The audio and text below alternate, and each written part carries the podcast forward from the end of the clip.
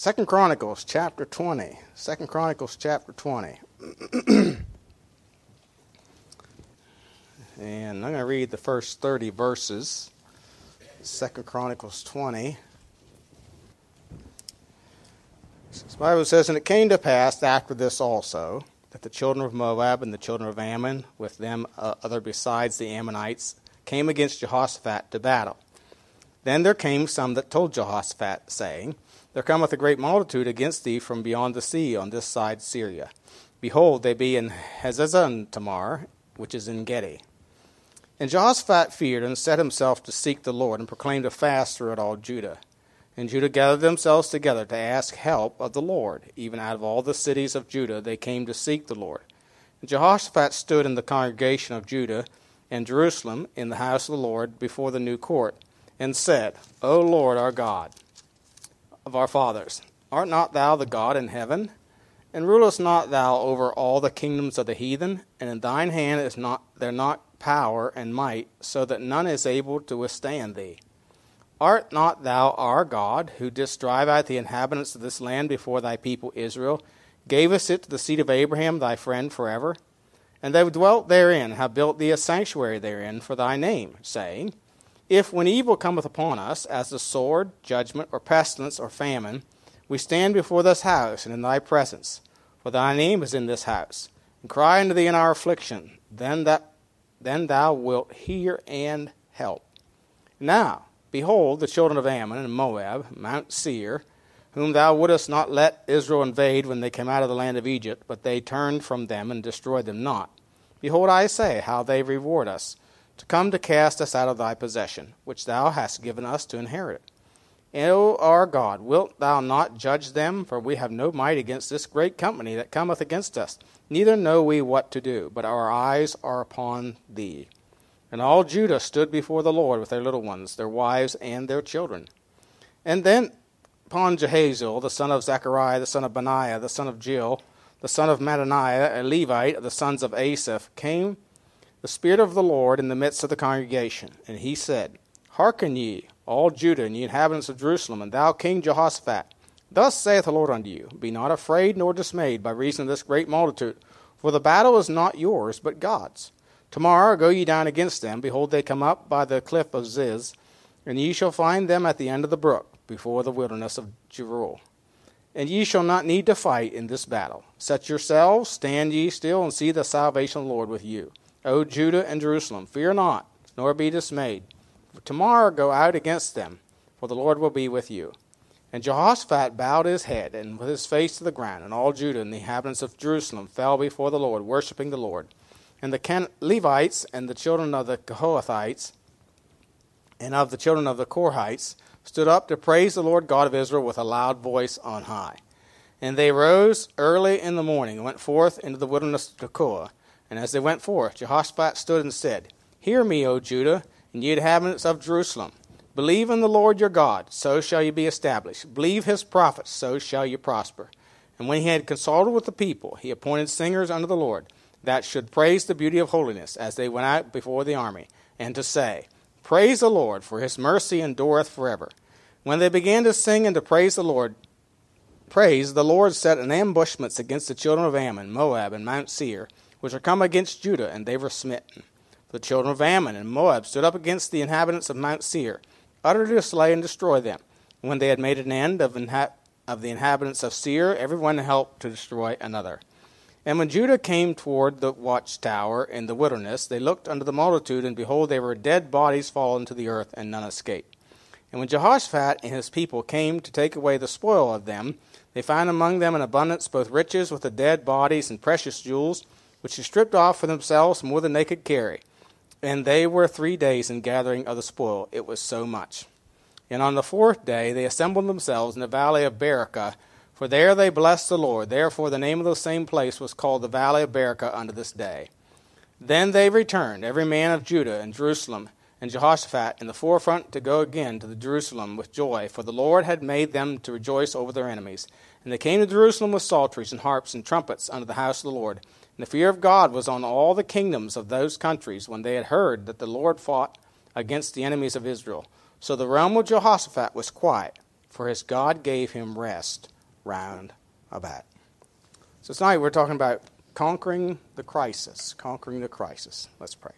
Heavenly Father, we do thank you again for the opportunity we have to be assembled together and to open your precious word. I pray as we look at the word of God tonight, I pray that you would encourage our hearts as we consider this Old Testament account of how you uh, answered the plea of help for the Jehoshaphat and the children of Judah. And we pray that you help us to learn some things that we can apply to our lives that would be helpful in our walk with you. We do pray in Jesus' name. Amen. So, as we consider this conquering of the crisis tonight, we notice first of all the problem, and and and and I want you to notice something about this problem. Uh, this isn't really because there's of some evil that they done. Notice in verses one and two it says, "And it came to pass after this also." Now, if you if you talk about this also, if you look at drop back to verse four, it says, uh, verse 3 Nevertheless, there are good things found in thee, and that thou hast taken away the groves out of the land, and hast prepared thine heart to seek God. And Jehoshaphat dwelt at Jerusalem, and he went out again through the people from Beersheba to Mount Ephraim, and brought them back unto the Lord God of their fathers. And he set judges in the land throughout all the fenced cities of Judah, city by city, and said to the judges, Take heed what you do, for you judge not for man, but for the Lord, who is with you in the judgment. Wherefore now let, let the fear of the Lord be upon you, and take heed and do it. For there is no iniquity with the Lord our God, nor respect of persons, nor taking of, dry, of gifts. Moreover, in Jerusalem did Jehoshaphat set of the Levites and of the priests and of the chief of the fathers of Israel for the judgment of the Lord and for controversies when they return to, to Jerusalem. And he charged them, saying, Thus shall you do in the fear of the Lord faithfully and with a perfect heart. So, you know, Jehoshaphat was one of the better kings that Judah had, and he, and, he, and the Bible says there he he set his heart to seek the Lord, and of course he he just didn't uh, do this himself. He he put into place some practices, some things in the nation that would challenge the people to get back to the Lord. You know, he set judges. Uh, he sent the Levites to teach and to chief the priests and the, and the chief of the fathers of Israel uh, to settle controversies, and and they were commanded to do it faithfully, and and so you know this was this was not only for himself, but he challenged the people of the nation as well. So so in that setting, it says, and after this, verse one of chapter twenty. So after he's doing all this, so here comes his enemies, and they're facing a national crisis, you might say. Uh, you know, this is kind of unique to, to him.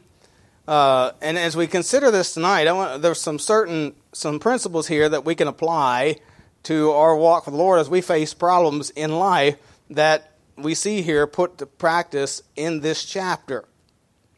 Uh, and again, this this is happening uh, after, uh, of course, you know, he had been strongly rebuked. He had been with fighting with Ahab, and he had been rebuked for that. And after that, he he sets his heart to seek the Lord. He encourages judges, and so on and so forth. And and sometimes when we we turn to God and and we're walking with the Lord, sometimes crises come, problems come.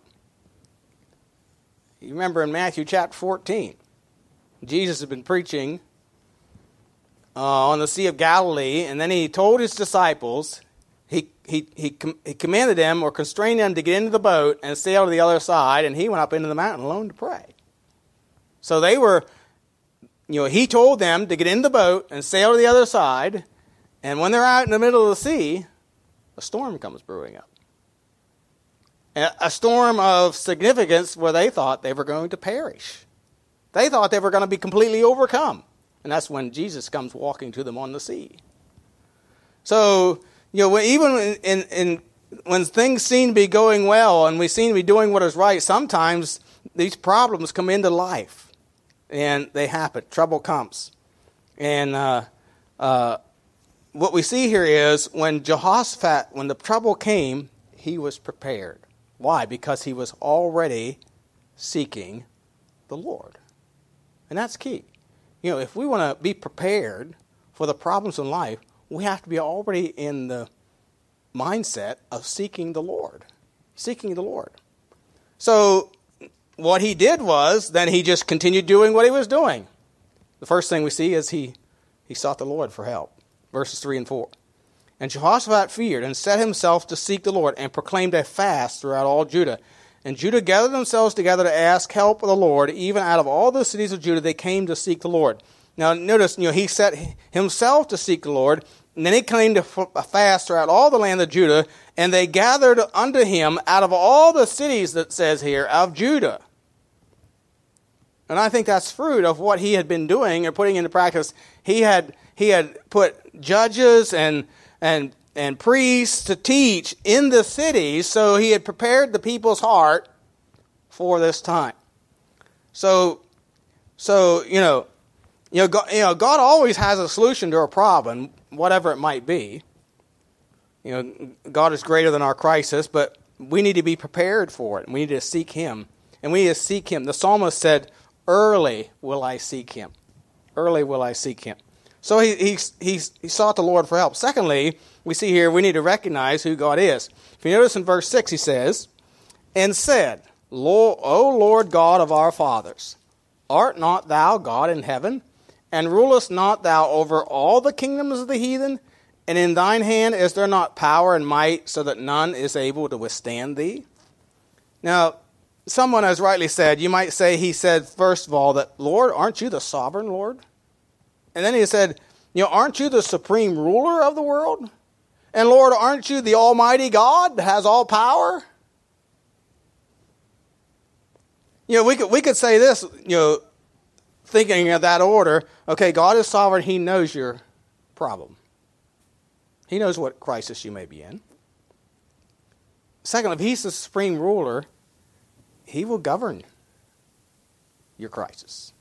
He will govern your problem if you allow Him.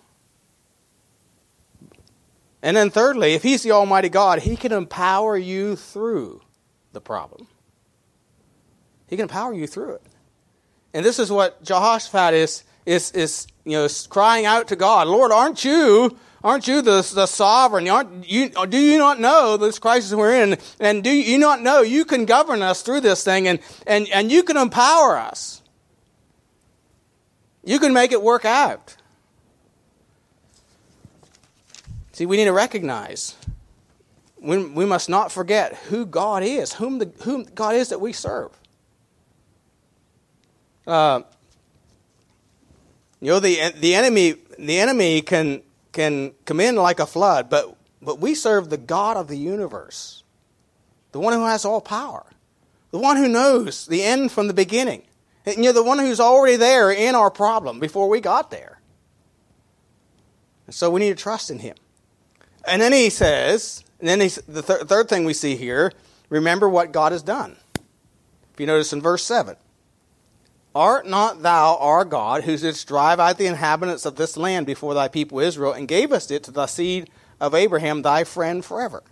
So he's again reminding him, look, God, you're the you're the God that drove out the Canaanites and the Hittites and all the Jebusites and all those ites. You you drove them out, and you gave us this land, and and and certainly you can help us to keep this land. You know, and we could say, you know, God, you're the God that saved us from, from eternal condemnation. You, you saved us from the penalty of our sin. And, and you can save us through this thing, too. I mean, if He can save us from our sins, He can do anything in our life. There's no problem too big for God to take care of. The third thing we say, he reminds us, that remember God's promise, verses 8 and 9 and they dwelt therein. So this is this is a promise that God made them. They dwelt therein, and have built thee a sanctuary therein for thy name, saying, If when evil cometh upon us, as a sword and judgment and pestilence or famine, we stand before this house and in thy presence, for thy name is in this house, and cry unto thee in our affliction, then thou wilt hear and help. You know, this was the promise that God made to Solomon when he dedicated the temple. You know, if my, if my people, which are called by my name, shall humble themselves and pray and seek my face. And, and you know, the previous verses says, if you come to this place, it's talking about God's house. You come to this place and you cry out to me, I will help thee. I will help thee. No, I will save thee in the midst of your problem. You know, the psalmist said in Psalm 46 1, God is, and in the end of the verse says, a very present, present help in time of trouble. God is our refuge and strength, a very present. So there's an emphasis on the present here, very present. In other words, He's always there. He's always there. It's the question is, do we utilize that presence? He's always there. And and so Jehoshaphat, you know, you, you I'm sure you've heard other preachers say this, and I've said it before that you know, pray God's promises back to him. And this is what Jehoshaphat's doing. He thought, God, you said this, and God, you are this, and, and surely, God, you can do this, because you have said in your word. And this is what you have done. And this is the promises you have given to us. Remember God's promise. You know, God's promised us eternal life, and nothing can separate us from the love of God, which is in Christ Jesus our Lord. That's our promise that we have from God. The fifth thing we see here is he, he gives the problem to God. Verses 10 and 11. And now, behold, the children of Ammon and Moab and Mount Seir. Notice, whom thou wouldest not let Israel invade. Remember when they were coming up out of the land of Egypt, and they came to Edom, and they wanted to pass through Edom, and Edom came out against them and would not let them pass through. So they turned away. The Lord didn't allow them to conquer Edom. Same with Moab and Ammon. You know, there were some nations that came out against them and they, and they engaged them in battle, and God gave them the land. The land that was east of Jordan, that Manasseh uh, uh, was the half tribe of Manasseh, Reuben, and what was the other one? Gad, I think it was. Okay, so those those three tribes had portions on the east side of Jordan, because, and really that wasn't what they were going to conquer, but those nations came against them in battle, so the Lord gave them their land. And the, then the children of Manasseh and, and Reuben, they said, Hey, this land is great for cattle, and we got a lot of cattle. And they said to Moses, You know, could we have this land? And they went to the Lord about it, and the Lord gave it to him. So, so uh, what we do, he's reminding them of this that you know they, but they did not, were not to conquer Ammon and Moab because, and because of the reason they were relatives. You know, Edom is relatives. You know, Edom is Esau. So that's a half, that was the brother of Jacob. Moab and Ammon are the fruits of Lot and his daughters, so they're related to blood kin. And so God didn't allow them to destroy them when they come out, when they come up into the land. And this is what he's saying here.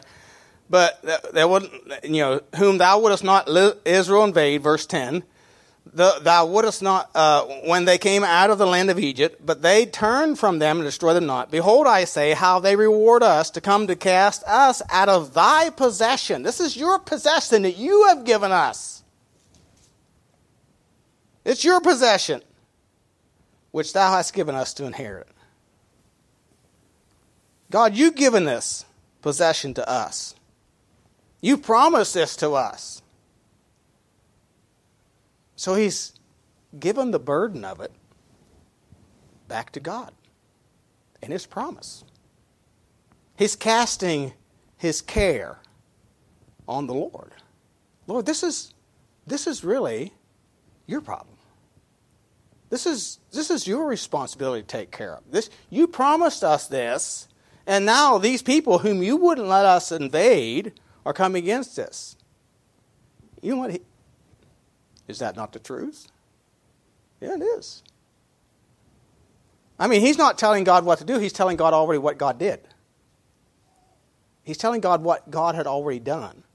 He isn't telling him what he has to do, he's just telling him what he had already done.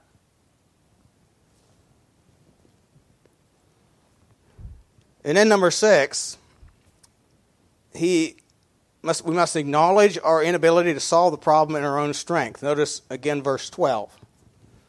O our God, wilt thou not judge them? For we have no might against this great company that cometh against us. Neither know we what to do, but our eyes are upon thee.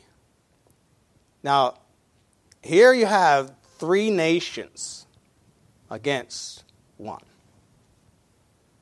And they have come, you know, and I don't know how they came, but if you would look at the geography, Moab and Ammon are east, Edom is south of Judah. So, so you know, they'll be coming from different sides here. So this is this is a, and, and you know, they they they they've awfully obviously confederated together, but so this is a very large, uh, and, and, the Bible tells us that there was a, uh, verse 2, a great multitude against thee from beyond the sea on this side Syria. So there was a, it was considered a great multitude, a great army, larger than what they had. And, and, and Jehoshaphat says, we don't have the strength to do that. We don't have strength to take care of this problem. We have no might. But, but, our eyes are upon thee. We can't solve the problem, but our eyes are upon ye, on thee. Uh, reminds me of Paul in 2 Corinthians chapter 12, where he says that his, you know, he, that his strength was made perfect in weakness. And of course, he relied on the strength of the Lord Jesus Christ through his trial, uh, his affliction that he had. So they acknowledged our ability, uh, inability to solve the problem. It is not in us. Um, number seven, confess your lack of wisdom. Again, in verse 12, he says, Neither know we what to do. We don't know what to do. You know, this is a great multitude and we don't know what to do. And so what he's doing is he's asking, you know, is he confessing or admitting that that he doesn't have an answer, he doesn't have a solution, but he's also in the same vein saying, "Lord, Lord, I need your wisdom. We need direction. We need you to tell us what to do." You know, James 1 Verse 2 says, My brethren, count it all joy when you fall in divers temptations, knowing this, the trying of your faith worketh patience. Let patience have a perfect work, that you may be perfect and entire, wanting nothing. If any of you lack wisdom, let him ask of God, that giveth to all men liberally, and upbraideth not, and it shall be given him. But let him ask in faith, nothing wavering. For he that wavereth is like a wave of the sea, driven with wind and tossed. For let not that man think that he shall receive anything of the Lord. You know, we vacillate back and forth. Lord, you know, I know you have the wisdom and I need that help. Or, and then back, well, you know, I've, I've got to take care of this. Well, Lord, I, I need your help. Well, I got to take care of this. Is that asking in faith?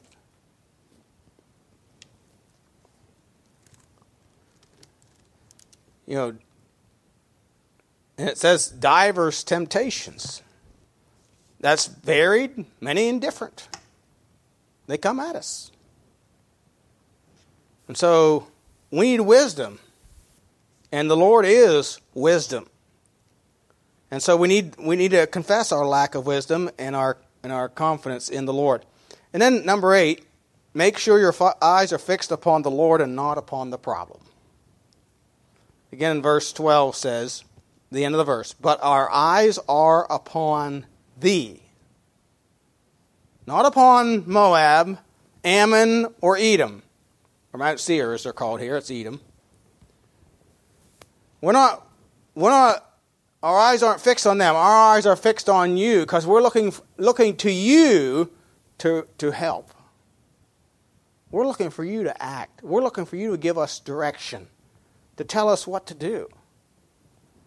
You're sort of like David when the Philistines invade the land and he said, Shall I go up and fight with them? And the Lord said, No, but go around behind the mulberry trees.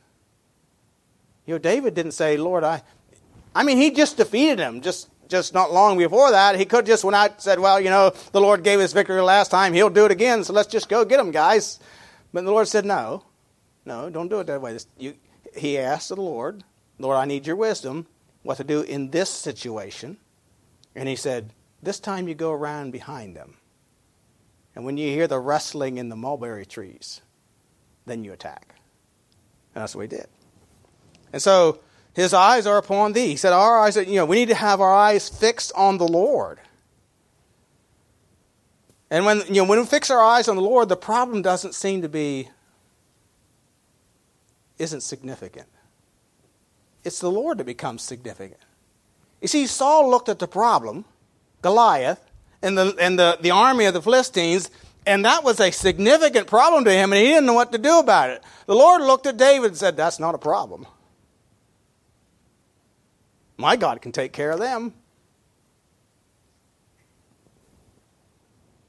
See, the problem is we become engrossed with the problem and we forget the Lord and His promises.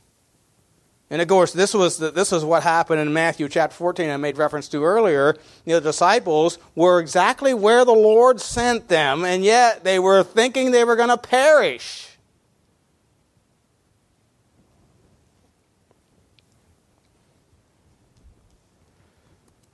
Psalm 25 and verse 15. Psalm 25 and verse 15 says this Mine eyes are ever toward the Lord, for he shall pluck my feet out of the net. You know, a net is something you get caught in.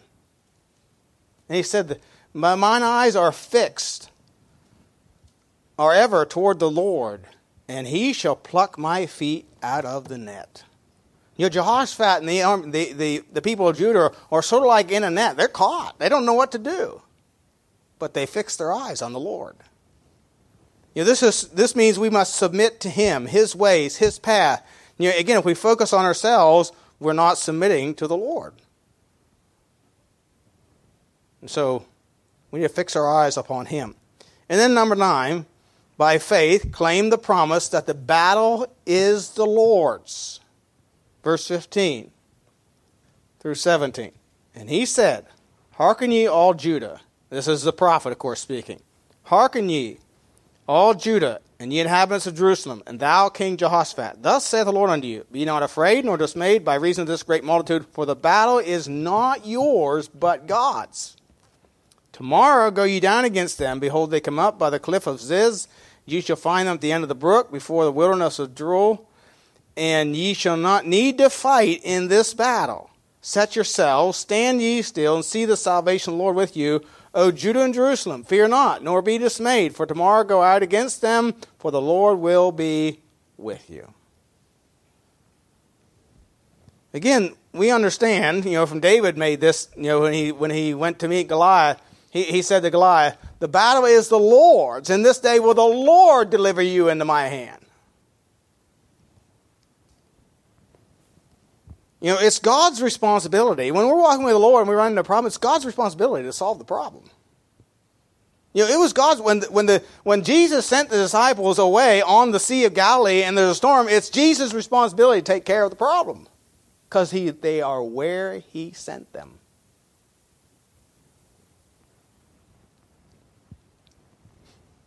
You see, our responsibility is simply to trust Him.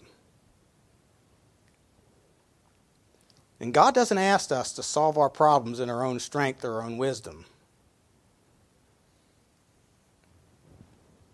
No, He desires that we seek His strength and His wisdom and His solution because there's no problem too big for God to solve.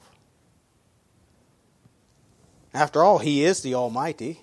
He is the sovereign. He is the rule, supreme ruler of the world, of the universe. So there's nothing too Nothing too big for God to take care of. And then number 10, humble yourself before the Lord. Verse 18. And Jehoshaphat bowed his head with his face to the ground, and all Judah and the inhabitants of Jerusalem fell before the Lord, worshiping the Lord. You know, they, the Lord just told them, look, you're not even going to have to fight. Tomorrow you go out against them, and, and you're not going to have to fight in this battle. This is the Lord's battle. And they, they, just, they just fell down and worshiped God. They recognized that they their inability, their weakness, and they were claiming God's strength, God's power, God's intervention. They were realizing the sufficiency of God, and they were they were worshiping Him uh, on account of it. Uh, again, 2 Corinthians chapter 12, verses 9 and 10. This is, this is what Paul uh, spake of when he was had the thorn in the flesh.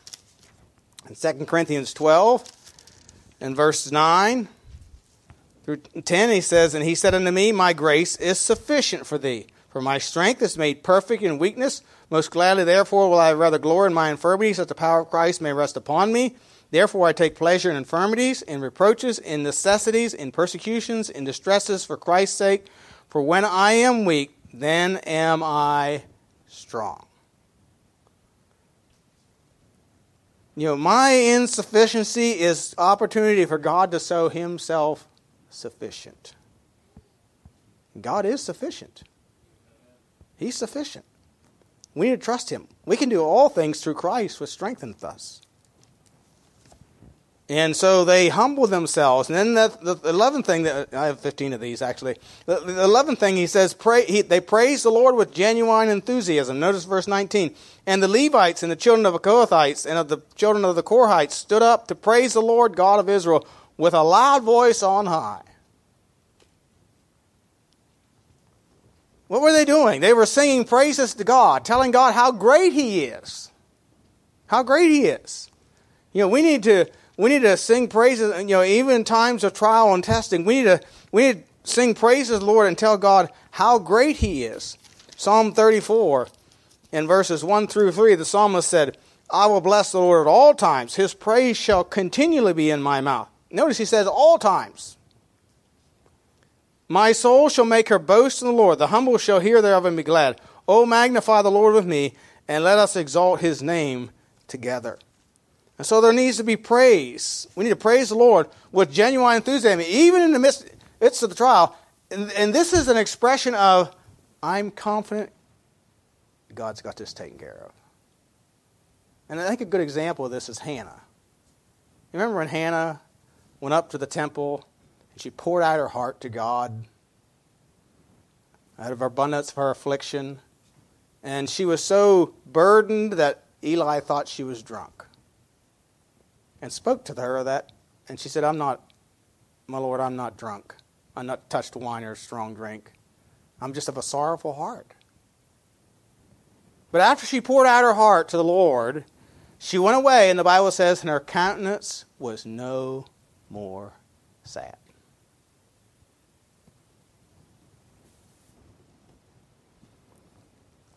And so, you praise the Lord. You know, our trials are God's opportunities to show Himself strong on behalf of those who love Him. Number 12, then bravely face the crisis. If God gives you a promise, and God has given us His promise, we can bravely face that crisis. Notice in verse 20, and they rose early in the morning, went forth into the wilderness of Tekoa, and as they went forth, Jehoshaphat stood and said, Hear me, O Judah, and ye inhabitants of Jerusalem. Believe in the Lord your God, so shall ye be established. Believe his uh, prophets, so shall ye prosper. So they just they did what the Lord commanded. They went they went out. And and Jehoshaphat stands up before them and says, Believe in the Lord your God, so shall ye be established. And believe his prophets, so shall ye prosper. We don't have to run away from a crisis. We don't have to run away from it. We can have confidence that Lord can meet the problem that we face. And you know, we find you know Daniel didn't run away from the, the crisis that he was involved in on several occasions. You know, when he was faced with the lions, then he didn't run away from it. He just continued to live to please God as he always did. And let the Lord take care of the lions. And Lord did.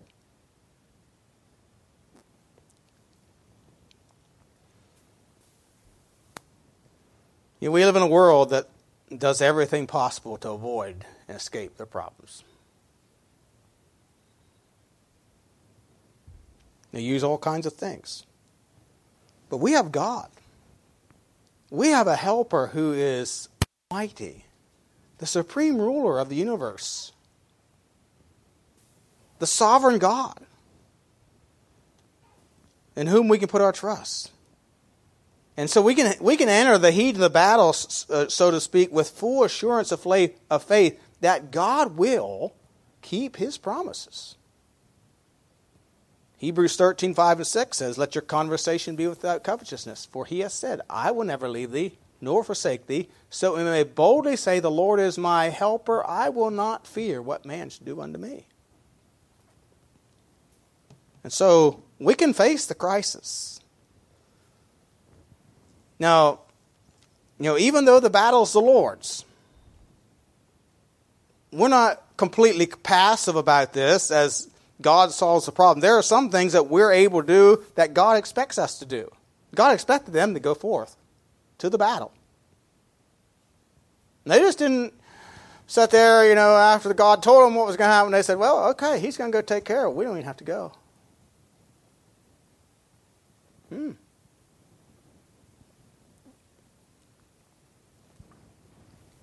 No, they still had to go forth to the battle. Uh, you know, David believed God was going to give him Goliath, but he still had to throw that stone. God directed the stone to just the right spot.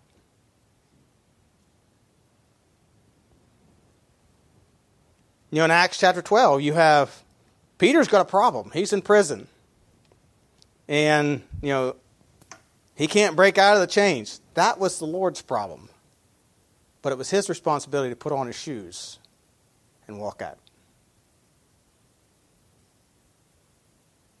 You see,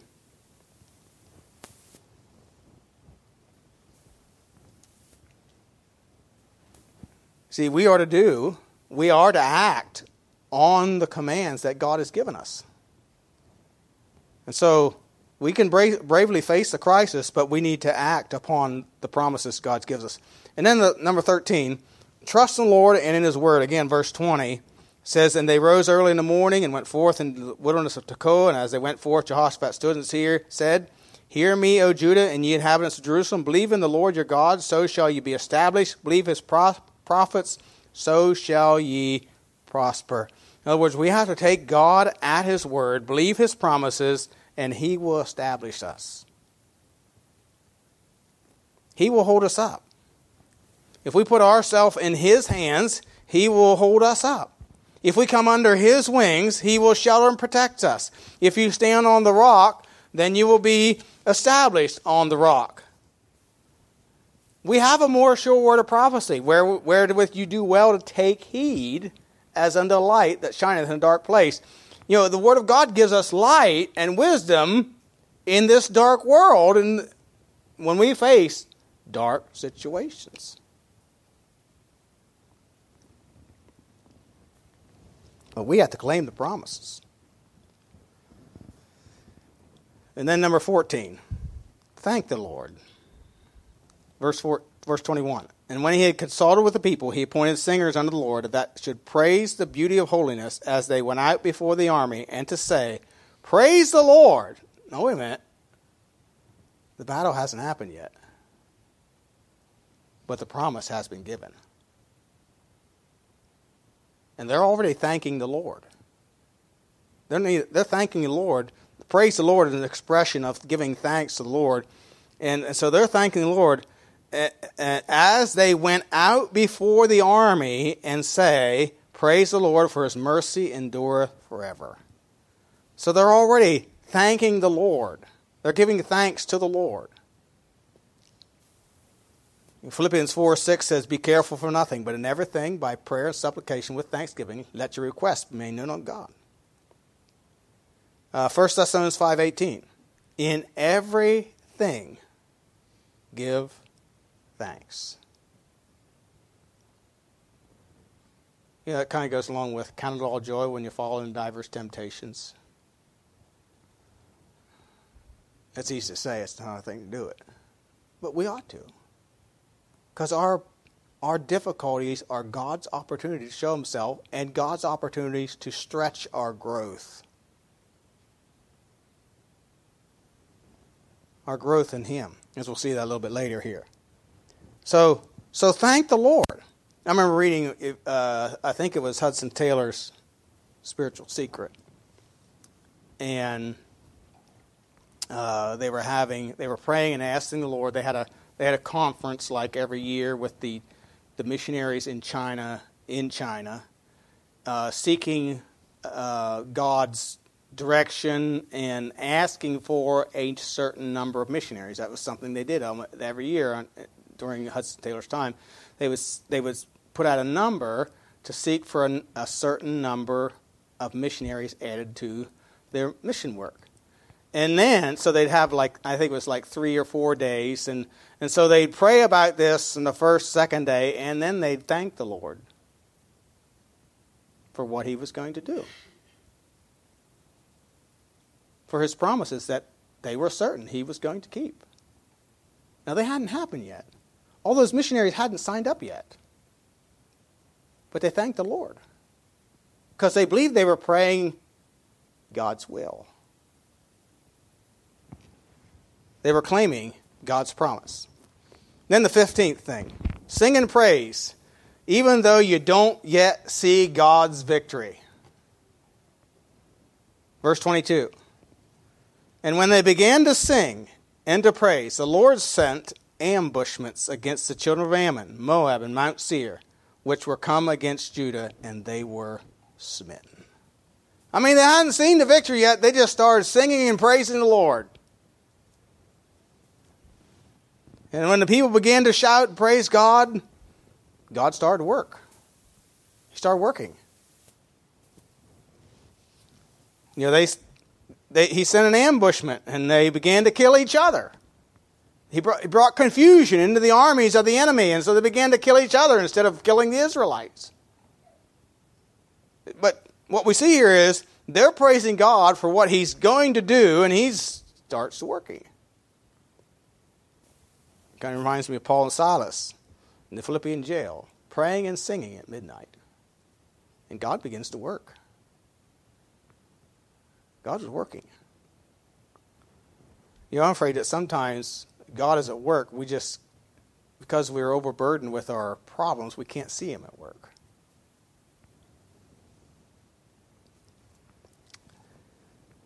And then we see here, third thing, the provision in verses 22 to 25. Uh, I'm sorry, yeah, 22 to 25. It says, And when they began to sing and to praise, the Lord set ambushments against the children of Ammon, Moab, and Mount Seir, which were come against Judah, and they were smitten. The children of Ammon and Moab stood up against the inhabitants of Mount Seir, utterly to slay and destroy them. And when they had made an end of the inhabitants of Seir, every one helped to destroy another. And when Judah came toward the watchtower in the wilderness, they looked unto the multitude, and behold, there were dead bodies fallen to the earth, and none escaped. And when Jehoshaphat and his people came to take away the spoil of them, they found them among them in abundance, both riches with the dead bodies and precious jewels, which they stripped off for themselves more than they could carry.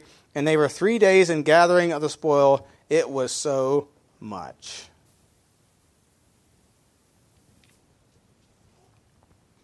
So here, you know, they, they, are, they are provided for with the riches of the spoil. We see here that God is faithful. God, you know, God, again, God cannot fail. You know, spoil, you know, in, as we think about that today, we can compare the spoil of the riches with the experience of seeing God work in your life, seeing Him meet needs, seeing Him take care of problems, work things out.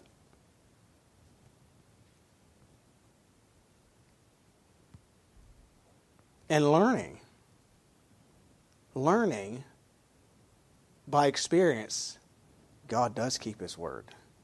God does keep His promises. God will act on my behalf. God does care for me.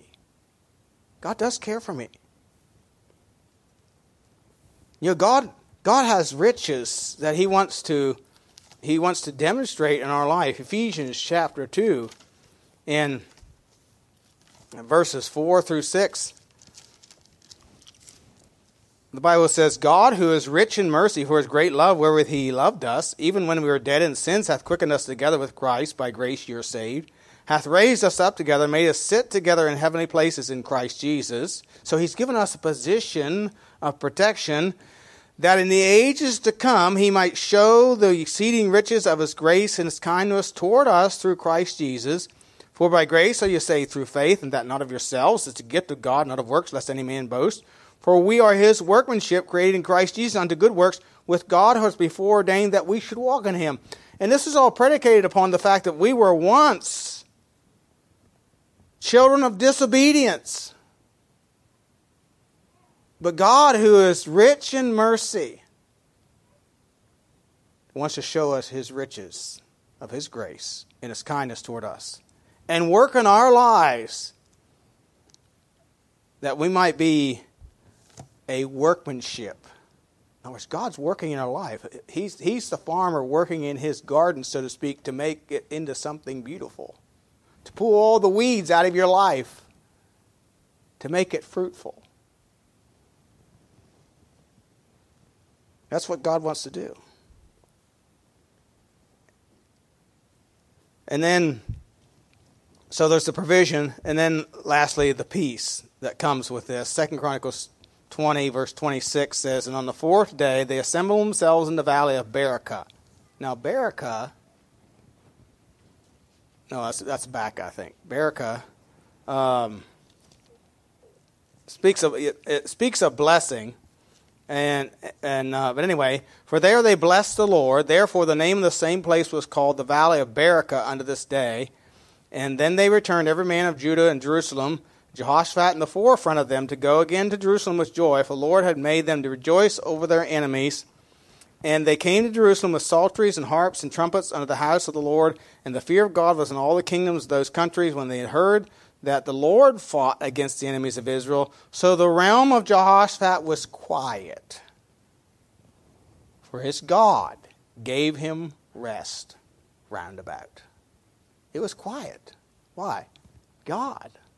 Because the, the, the, the, neighboring countries heard that God fought for Judah. You know, it's like, you remember in when the children of Israel crossed Jordan. And he sent the spies into um, Jericho.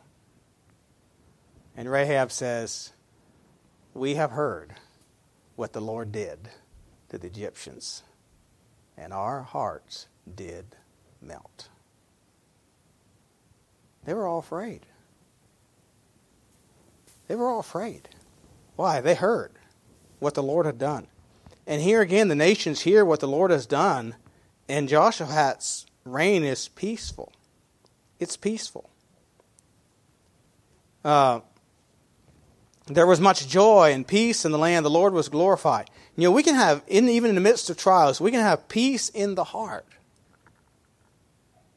In John 16 33, Jesus said, In the world ye shall have tribulation.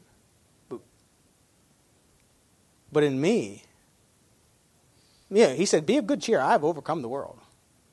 You know, in the world you're going to have tribulation, but in me ye shall have peace. We have peace. You know, we live in a world that's troubled. We have peace, even in times of problems, if we put our eyes on the Lord and not on the problem. See, we have a God that can take care. He's our Father. That's a father's responsibility to protect and provide for his family. And that's what God does for his children. He's promised to provide for our needs, to protect us uh, through life's journey with him. So may we trust and have confidence in him. You know, are we looking to him? we keep our focus and our eyes upon the Lord and not on the circumstances. Let's pray.